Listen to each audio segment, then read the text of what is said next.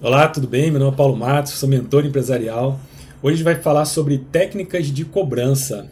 A gente vai falar com a Carolina e a Bruna, que são advogadas e diretoras da Cobramos Assessoria. Tudo bom com vocês? Oi, bom dia, Paulo, tudo bem? Tudo certinho? Agradecemos o convite para esse bate-papo que acho que vai agregar bastante para quem estiver assistindo e, e, vamos lá. Legal, bacana. Bom dia, tudo bem? Então, é, vamos começar então com uma pergunta é, que seria o seguinte: qual é o, o, horário que pode ser feita a cobrança dos clientes? Né? Quando a gente está aí falando sobre cobrança, né? agora a pandemia também, é, é com certeza a inadimplência aumentou muito, a gente está vendo toda essa dificuldade aí do empreendedorismo que está tendo que fechar a, as portas. E, e, muita gente em casa, muita gente sendo, sendo demitida, pessoas que são consumidores compraram e não, tão, não, tendo, não estão tendo dinheiro para pagar suas contas, empresários que também têm a, né, aquela circulação financeira e, e não está conseguindo assumir seus compromissos. Eu acho que a gente está vivendo um momento bem delicado, que a gente tem que, de certa forma, entender o lado do outro, mas por outro lado, infelizmente não dá para parar, né? A gente, todo mundo precisa pagar as contas, então a gente tem que dar um jeito de fazer a máquina funcionar, girar de alguma forma dentro ali, do, acho que de, de padrões, de, de, ética, né? É, utilizando bastante nossos princípios. E aí tem essa pergunta, né? Qual seria o melhor horário, né? Que pode ser feito cobrança? Eu posso cobrar qualquer hora, qualquer dia, 10 da noite, final de semana, domingo? Como é que é isso? Então, Paulo, essa pergunta é bem pertinente porque causa bastante dúvida e é, é importante a gente mencionar que devemos é, fazer essa cobrança de acordo com o que diz a lei, o Código de Defesa do Consumidor, para quê? Para não expor esse consumidor a, a situações é, desnecessárias, excesso de cobrança, porque ainda que ele seja inadimplente, ele, antes de ser inadimplente, ele é um consumidor. Então, tem alguns direitos que ele não perde por ocasião da inadimplência. Então, algumas coisas, alguns pontos, eles devem ser respeitados. E um deles é o horário. Tá?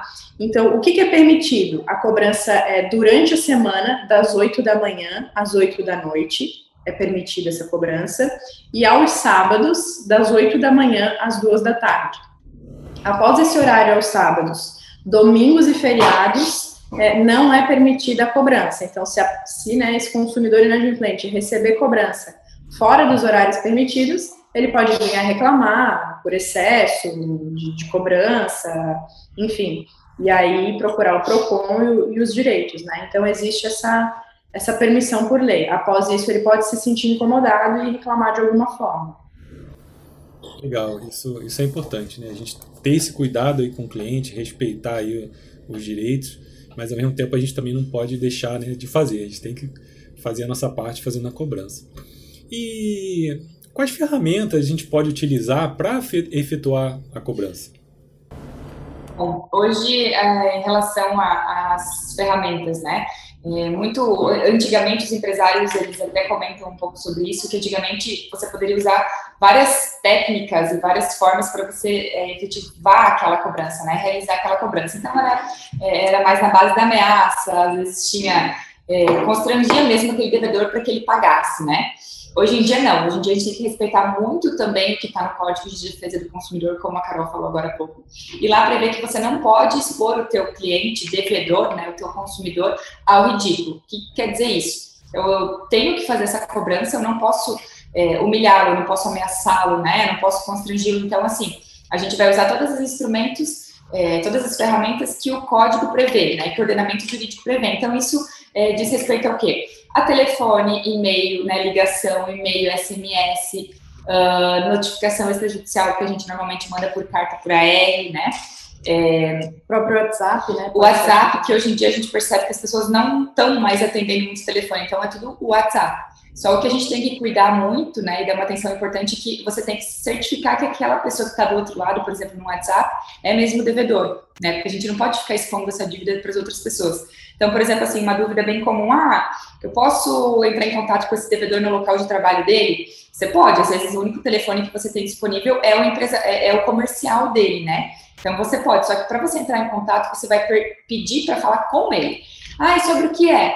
Não, é um assunto particular e eu só posso falar com a pessoa tal. Né? Então, assim, essas são basicamente todas as, as ferramentas que a gente usa hoje, tá? É, de forma extrajudicial, para conseguir é, chegar nesse cobrador e realizar a defesa. E me diz uma coisa, eu posso dizer que a cobrança ela deveria começar na efetivação da venda? Porque naquele momento ali eu tenho um contrato, eu tenho algumas cláusulas né, que eu já poderia estar colocando. Então, se a gente está falando aqui das ferramentas de cobrança, né, que eu vejo que são os canais de comunicação, se isso aí já poderia estar bem claro previamente, né? Qual o telefone vai ser de contato, por onde você vai ser, querer ser contactado, como você quer ser tratado nessa comunicação, é, quem pode ser uma pessoa é, é, de auxílio, um segundo telefone. Então, acho que nesse momento do, do contrato ali, do fechamento da proposta, da venda, é que essas informações deviam estar bem claras para que lá na frente, num, num processo de cobrança, isso funcione melhor, né? Exatamente, foi muito importante, inclusive, Paulo, você mencionar isso, porque existe uma grande diferença em formalizar uma venda de serviço e formalizar uma venda de produto. É, o documento que formaliza o negócio jurídico é diferente. Então, quando a gente vende um produto, um serviço, por exemplo, nós vendemos serviços de cobrança, assessoria de cobrança. Então, a gente vai prestar um serviço para a empresa credora. Esse negócio jurídico é formalizado com um contrato de prestação de serviços. Né? Então, existe, vai existir ali o contrato. A venda de um produto, por exemplo, é, é um produto único, então não vai ter um vínculo ali com aquela pessoa. Então, ela é mais formalizada por uma nota fiscal, emissão de um boleto, algum documento de pagamento, comprovante de pagamento. Então, assim, mesmo que os, os, instrumentos sejam diferentes, em todas as modalidades de venda, é importante ter um documento que comprova. Sempre que você fizer essa, essa venda de boca, vai ser muito mais complexo de comprovar essa, esse negócio jurídico. Então, inclusive, os documentos evitam a futura inadimplência. Exatamente por isso que você falou, porque o consumidor fica cientificado de todas as consequências que ele pode vir a ter se ele cair em inadimplência. Né? Inclusive, quando é um contrato, a gente sempre aconselha os nossos clientes a informar para ele exatamente, ó, o senhor tem que pagar até o vencimento, senão pode acontecer isso, isso, isso, isso, negativação, cobrança de encargos. E o, o contrato ele não é só um, um, um, benefício do credor, ele é também do consumidor. Porque se o credor deixa de cumprir alguma coisa, deixa de prestar algum serviço, ou de entregar o produto propriamente dito, esse, é, é o que esse consumidor não entende é que esse contrato é para benefício dele também. Garantia, né? Uma garantia caso esse vendedor, esse credor, não também não cumpra. Então, é para ambas as partes.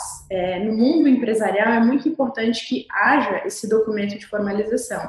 Para quê? Para que os dois, as duas partes fiquem cientificadas dos seus direitos e o consumidor, enquanto consumidor, nessa parte da cobrança, é, ter noção das consequências que ele pode ter. O que a gente percebe é que os instrumentos são muito fracos né, entre é, as empresas geralmente produzem é, modelos de internet ou não tem um advogado na empresa especializado nessa parte contratual e aí a falha, né, as lacunas desse contrato podem vir a gerar uma, uma inadimplência e lá na frente a cobrança ela pode ser inviável por não ter essa previsão, né, nos documentos. Então isso é muito é muito importante. Até é legal a gente mencionar, né, Carol, que a gente sempre comenta que a obrigação de manter os dados atualizados é do consumidor, tá? Então, muitas vezes a gente não consegue, as empresas acabam, às vezes, enviando para nossa equipe, para nossa empresa, algumas cobranças para a gente realizar, e essas cobranças vêm com telefones desatualizados, endereços desatualizados, e aí, por exemplo, quando a gente vai negativar, o, o, sistema que a gente usa, por exemplo, né, o SPC,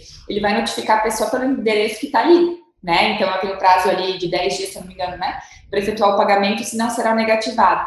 Então, às vezes, a gente não consegue, eh, às vezes, o, o, sistema vai notificar essa pessoa naquele endereço desatualizado e a pessoa não vai receber e será notificada. Então, não tem argumentos para isso. De fato, ela precisa manter os dados dela numa base de informação atualizada. Então, isso é o dever do consumidor manter os seus dados atualizados, tá? Isso facilita muito. Legal. E, bom, eu, vocês estavam falando do, sobre essa questão do contrato, era justamente uma pergunta que eu ia fazer, né? Hoje está muito fácil hoje em dia você ir para a internet e baixar modelos prontos. Mas isso aí é, existe um risco, né, de você justamente, é, como vocês estavam falando, de você criar um instrumento que não vai ser, não vai te ajudar. E uma vez eu ouvi até que pode até te prejudicar, né? Porque você não sabe quem escreveu aquilo ali, você simplesmente baixou da internet. E aí a gente tem esses riscos e, e assim, esse instrumento ele tem que ser gerado pelo advogado que vai te dar uma, uma assessoria, não é isso? Exatamente, porque cada caso é um caso. Então, o que a gente encontra na internet são modelos, modelos padrão, né? Então, se tu utilizar um modelo e para o teu caso não servir, pode ser que tenha alguma, alguma cláusula que não esteja contemplada no teu caso. Isso lá na frente pode te prejudicar. Então, o, que a gente aconselha é sempre procurar um profissional especializado. Também não, não adianta buscar qualquer advogado, porque o que não é especializado em contratos, ele não vai conseguir também dar um parâmetro adequado, porque ele, ele não está atualizado com relação à lei contratual, né? Então, é muito importante a empresa é, traba trabalhar no preventivo, antes que, que ocorra inadimplência, alguma quebra contratual. Trabalhar no preventivo exatamente para evitar o problema, problema lá na frente. Então, é muito importante é, ter a ajuda de um profissional, porque lá na frente pode sair mais caro. Né? O que, que o empresário ele, ele, ele costuma fazer nesses contratos que a gente percebe muito, inclusive a gente faz a revisão de todos os contratos dos nossos clientes. Ele está muito preocupado na, na, maneira como ele vai receber, o valor que ele vai receber, só que ele não se preocupa em, no depois, tá? E se eu não receber? Né? Então, essas cláusulas nos contratos com relação à cobrança, além de muitos serem fracos, alguns são abusivos, inclusive, porque o empresário não sabe os juros que ele pode cobrar, ele não sabe a diferença de multa moratória, multa compensatória, e aí acaba excedendo também o valor dos encargos por não ter uma, uma assessoria adequada para isso. E me diz uma coisa, com a, com a pandemia, né, a gente é, não está tendo mais aquele famoso aperto de mão, né? Antigamente era, era aquele contato ali mais cara a cara, você tinha um é, é um contato físico mesmo com as pessoas. E essa proximidade, eu acho que ela é muito importante para que a gente tenha um bom relacionamento, para que a gente viva em sociedade. Hoje eu acho que o distanciamento social, a internet, ela, ela gera meio que uma proteção do ser humano, onde ele acredita que ele pode fazer e falar qualquer coisa e tá tudo bem, eu estou aqui no meu ambiente, eu desligo a minha telinha, o meu celular e o problema fica para lá e eu fico aqui. Não é bem assim que as coisas funcionam, né? Mas é, é mas é como as pessoas entendem. E aí com essa com a pandemia a gente está tendo é, os contratos na sua maioria sendo fechados de forma virtual, é, pela internet. Como que isso muda, né? Essa questão da cobrança é, e, e, tem algo mais que a gente possa fazer para que fique é, que a gente não tenha problemas, vamos dizer assim, né, de cobrança lá na frente. Porque, como eu falei, antigamente tinha essa coisa mais pessoal, você ali apertava a mão e tá tudo bem. Hoje, se você manda um documento ali para a pessoa, é, ela acaba não lendo, porque é muita informação, ela concorda e pronto. Né? Será que a gente tem alguma coisa que a gente poderia fazer para melhorar é, esse processo ali no momento da venda? Ou, ou aquelas caixinhas ali de concordo com as condições é o suficiente? É, a gente percebe que essa venda online, né, essa venda, é, esse e-commerce que está acontecendo muito, em grande demanda hoje, é algo mais novo, né? Não tinha muito antigamente. Então, assim, a gente percebe que as pessoas estão se adequando de, de acordo com a necessidade. Então, realmente, tem muitas situações que a gente percebe que você vai naquela caixinha do eu concordo e são coisas muito genéricas, né? Então, sabe, vai, é, vai ter seus direitos preservados, vai ter isso, aquilo na maioria ela prevê o básico, sabe? Ela vai prever aquela situação de ah, é, arrependimento em sete dias, é, se foi comprado pela internet tem um prazo maior, dependendo né, se é algo que vai perecer ou não, enfim. Então, é, é, uma, é algo mais genérico na maioria das empresas. Depois, para recorrer em relação a isso, por exemplo, judicial ou, ou próprio administrativamente por via de PROCON, por exemplo, pode ser que, que falte elementos ali para que o teu instrumento seja um instrumento é, de título executivo mais, é, mais completo. Né? Então, a gente percebe que em algumas situações, sim, faltam bastante é, previsões, bastante é, artigo, é, é, fundamentação jurídica no sentido de multa, de juros. Então, isso que a Carol falou, os instrumentos, eles são muito importantes. Então, de fato, sim, muitas vezes que essas compras acontecem via é, internet, online, alguns documentos vão faltar sim, e aí depois o trabalho vai ser um pouquinho maior para conseguir discutir isso, seja de forma extrajudicial ou judicial. E aí, nesses casos que, por exemplo, a gente não vai ter previsão ou algo que ficou muito subjetivo, é, o Código de Defesa do Consumidor ele prevê que sempre o consumidor é a parte mais frágil de uma negociação, tá? Então, por exemplo, no direito trabalhista, a parte mais frágil de uma relação é o trabalho, é, é, é o, é o trabalhador, não é a empresa. Então, no direito do consumidor também, entende-se que o consumidor ele é mais frágil do que aquela pessoa que está prestando serviço ou está vendendo o produto, tá? Então, quando for analisar alguma coisa assim que faltem elementos, que falta previsão legal, vai ser sempre, vai se entender sempre como é, beneficiando o consumidor, tá? Então é importante sim ver o que você está assinando, é importante mandar e-mail, é deixar tudo muito bem formalizado, seja por WhatsApp, seja por e-mail, tá? Que seja formalizado e caso vá para uma demanda judicial, o juiz vai entender é, como se fosse para beneficiar, beneficiar o consumidor. Tá bom? Complementando, Paulo, o que a Bruna falou, todo consumidor ele tem que ler o contrato, seja ele físico, seja ele eletrônico, não basta só clicar ali no de acordo e porque assim, a partir do momento que ele assina, ele está ciente das condições que estão no contrato. Então a gente recebe, a gente faz cobrança para o setor educacional. Muitos não entendem que a pessoa tem que solicitar o cancelamento do curso, porque está ali no contrato. Ó, o cancelamento ele precisa ser formalizado, tem todos os itens ali. A pessoa acha que abandonando o curso já está automaticamente cancelado porque ele não está recebendo o serviço. Mas não é bem assim. O que, que isso quer dizer? Que a pessoa não leu o contrato direito. Então ela tem que ler. Se ela não entender, ela busca um profissional para que faça ela entender o que, que tem ali na, naquele contrato. Então, quando a gente faz aqui, por exemplo, a gente sempre liga para as partes e explica item por item. Do que quer dizer aquele contrato, se ela tem alguma dúvida, se pode ser daquela forma.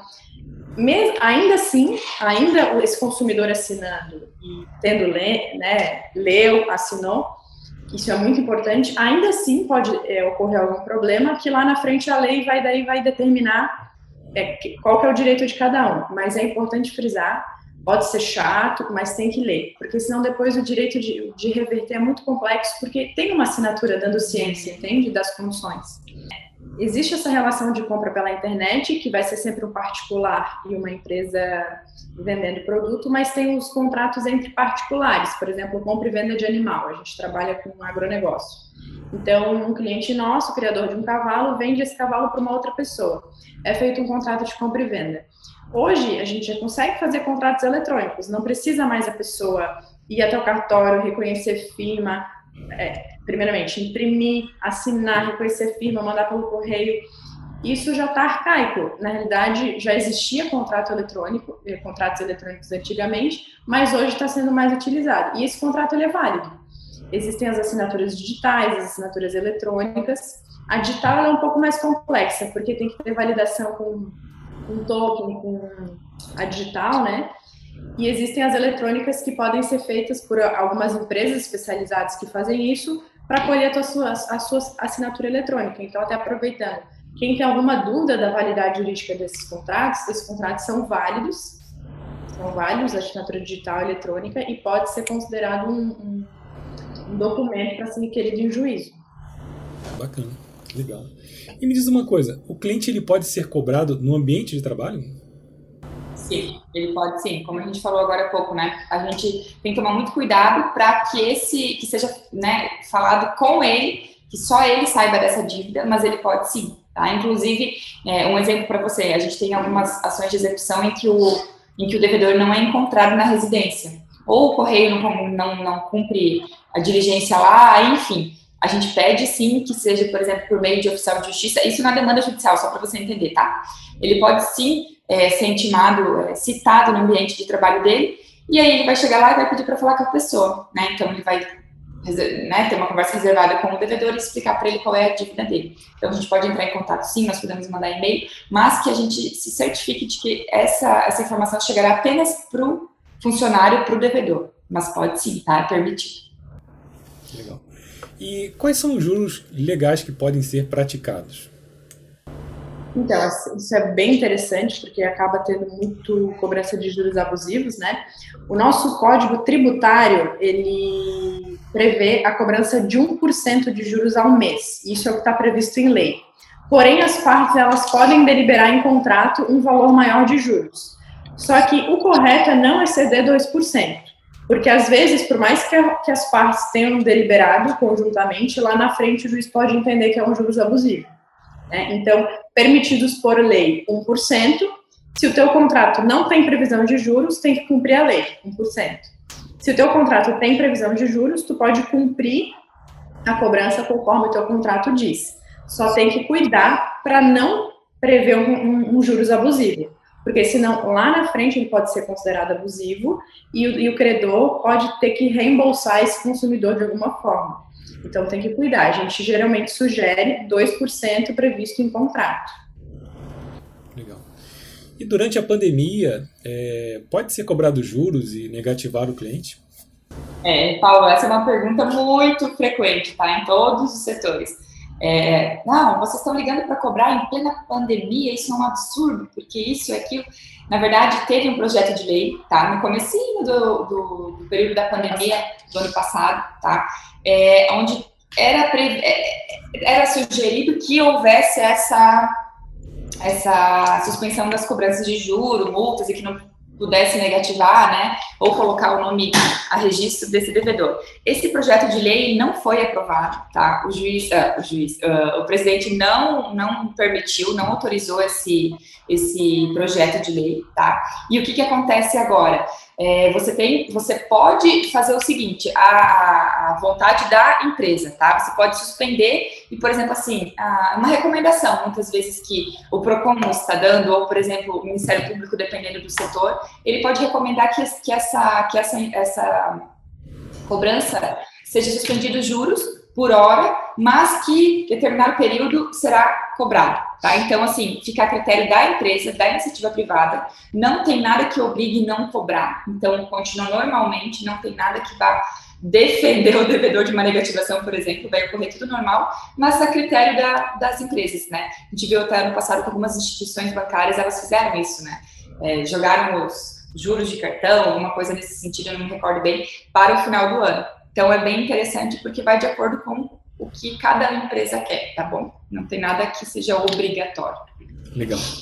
E como é, como é que a gente faz para abordar o devedor para não ser vexatório, não ser considerado uma ameaça e nem gerar constrangimento?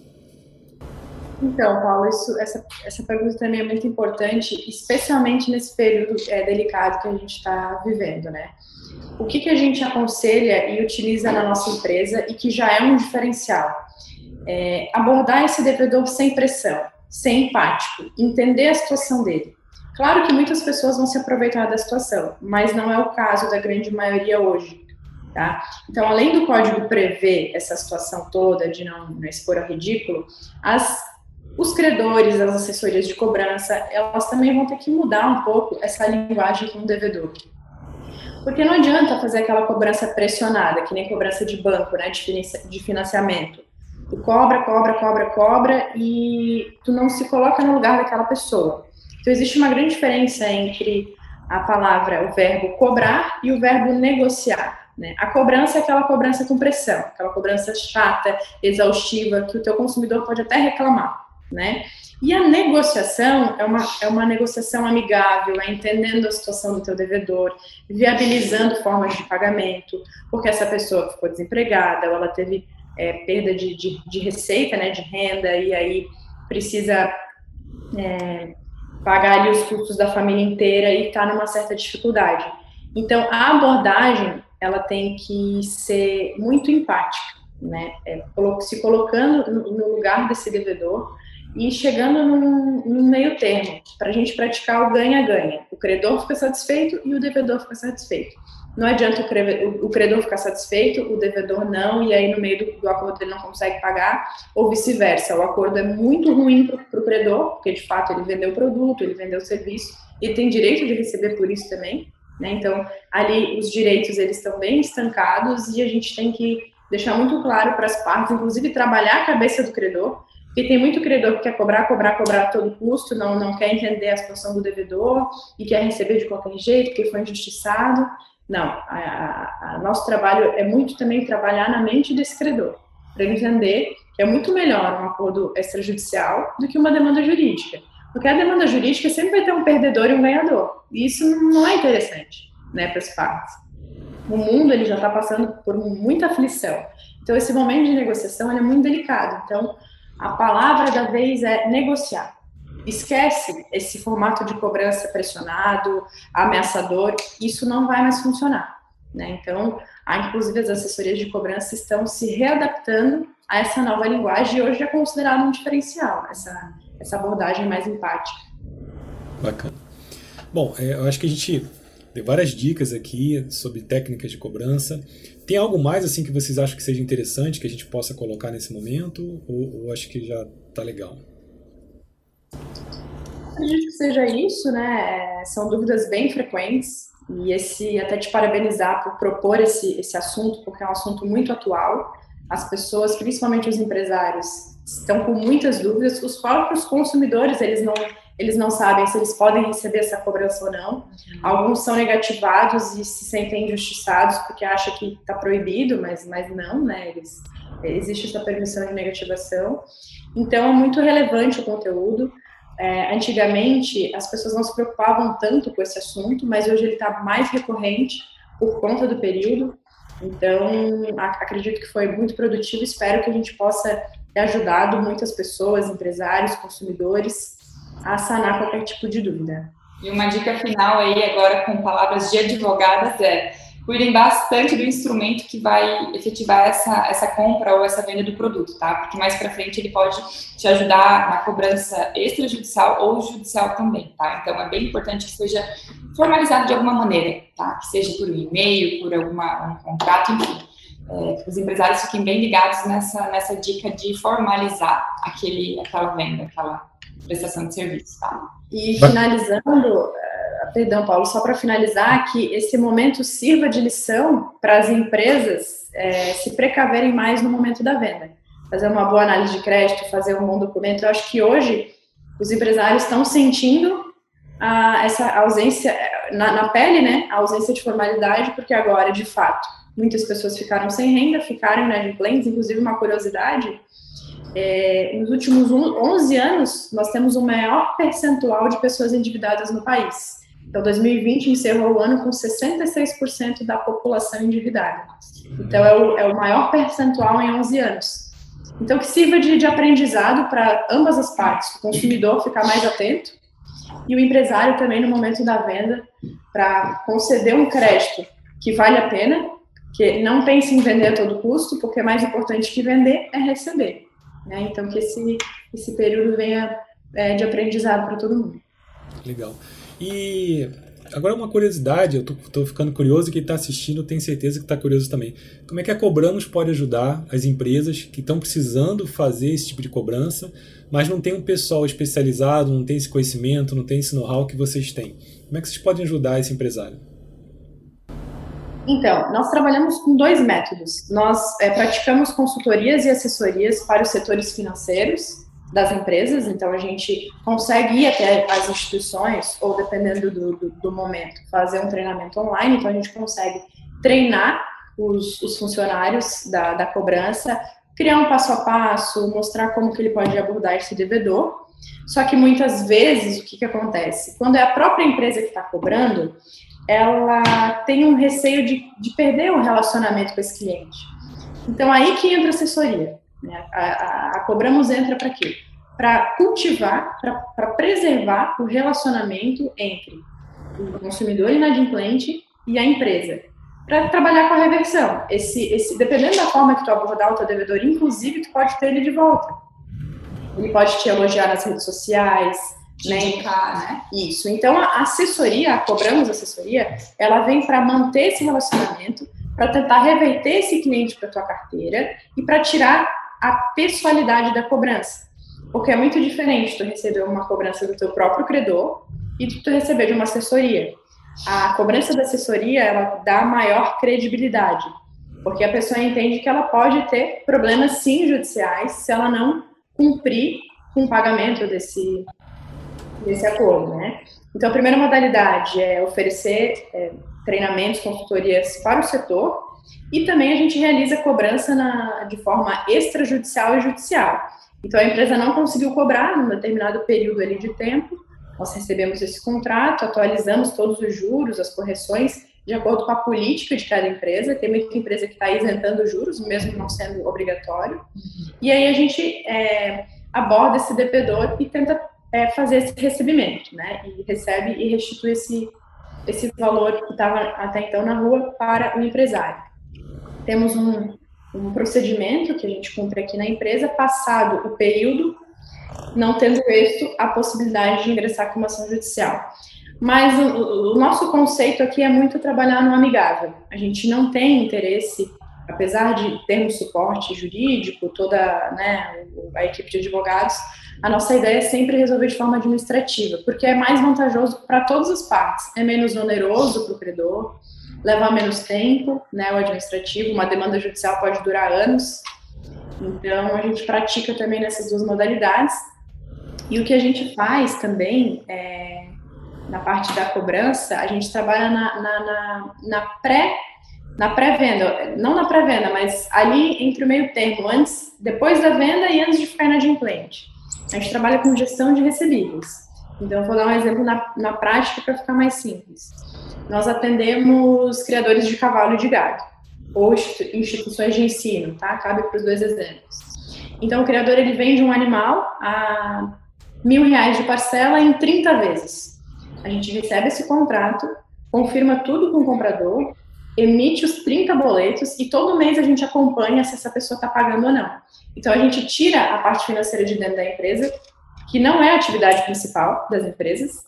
A atividade principal é vender cavalo, é vender curso, é, é vender serviço. Então, até por isso que não é considerado uma unidade de negócio, porque não faz parte da atividade principal né, da pessoa. Então a gente tira isso de dentro das empresas e nós, enquanto assessoria, fazemos a gestão dos recebimentos. E o interessante é que todos os serviços de cobrança que a gente presta, a gente só vai ser remunerado se a gente tiver êxito na cobrança. Então, o empresário não precisa se preocupar em, em desembolsar algum valor para a gente iniciar o trabalho. Recebemos a cobrança, algum valor, a gente vai reter o nosso percentual. Né? A única, o único serviço que não é nessa, nessa modalidade é a consultoria, que aí é um, um serviço à parte. Bacana, legal.